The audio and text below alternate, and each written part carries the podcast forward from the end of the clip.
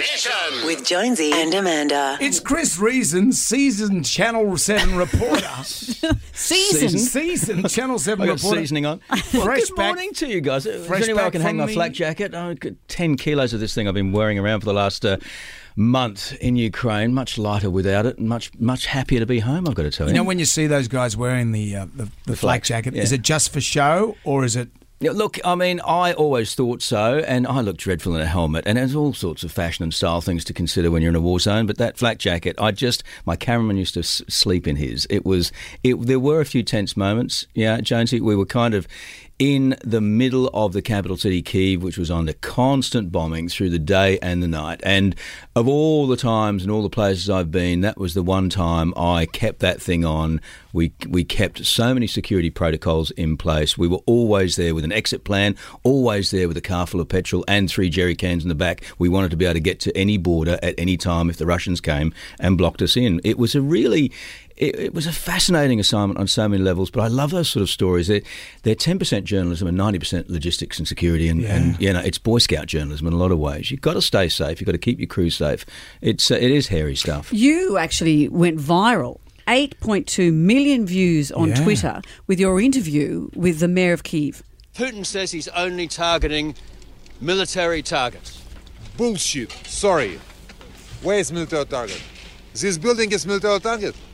I love how he talks, that guy. He's But, so tough. That's Vitaly aren't they Klitschko. all tough? That Aren't they amazing? jaw. is about 100 feet tall, and don't forget, he's a former world boxing champion. And I thought he was about to try out some of his old punches on me when I asked that question. It was it was an impertinent question, but it was a relevant one. And when he's because we were walking along doing the interview, and he stopped and he spun and he spat out those words BS, you know, and he, he he pointed around the buildings that we were standing in the rubble of, and he said, "Does this look like a military target?" And it summed up in just that one soundbite. I said, that's the end of the interview. I don't need any more. I knew that was a soundbite. We walked away. Uh, We put that soundbite online and off it went viral. Eight and a half million views. I've never seen anything like it. We Stephen Colbert used it in the opening of his show. CNN used it. Sky News. Everyone used it because it summed up what the Russian foreign policy really came down to: a bunch of BS. Do you think being there, do you think that Ukraine can do this?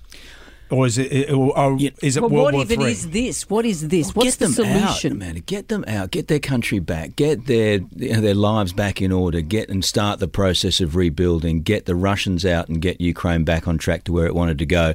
I you, know, you walk out of a story like this, and usually it's full of horror and heartbreak, and this one was. There's no doubt about that. Cities like Mariupol, mm-hmm. Kharkiv, and, and Kiev itself smashed to pieces. But but a big but here.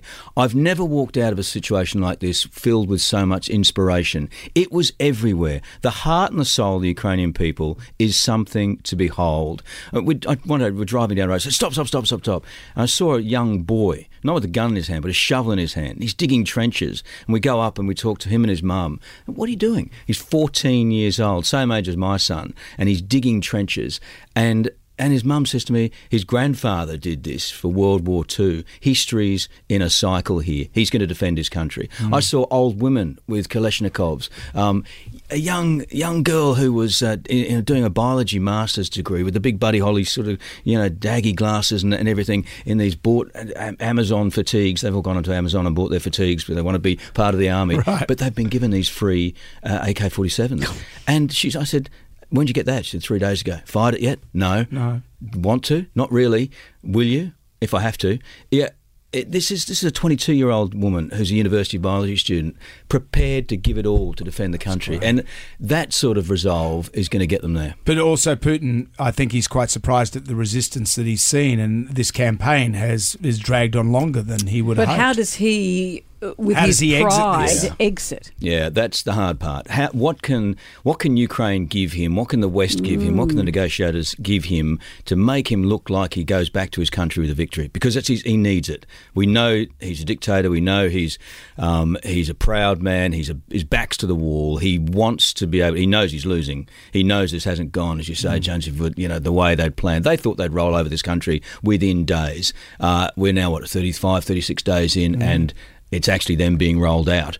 And that, but to get them out of the country and to stop this becoming Europe's Afghanistan, to stop this becoming a festering store, sore in the east of Europe for the next 10 years, they need to hand him something say, there you go. What will that be? Part of the country in the east, the, the, the, the Donbass region they've been fighting over for the last few years, um, guarantees that they don't join NATO, guarantees that they no, have no security plan, whatever it is, they're going to have to give him something or he won't stop. Chernobyl. Just give him that. There you Yeah, go. well, he wants that. Take- take Chernobyl. Give him a chicken well, Kiev. Chris, it's so good that you're back, and it's so good, and you've got some papers. in Well, your guys, yeah, are they, are they got orders from the- management threw this at me as I walked in and said, "Make sure you hand this to the guys Right, before okay. you leave." They're There you go. orders from the front. It's going viral. Chris Reason, thank you. It's good to have you So back. good to be in, guys. Thank Good you so on you. much. Cheers. Thank you.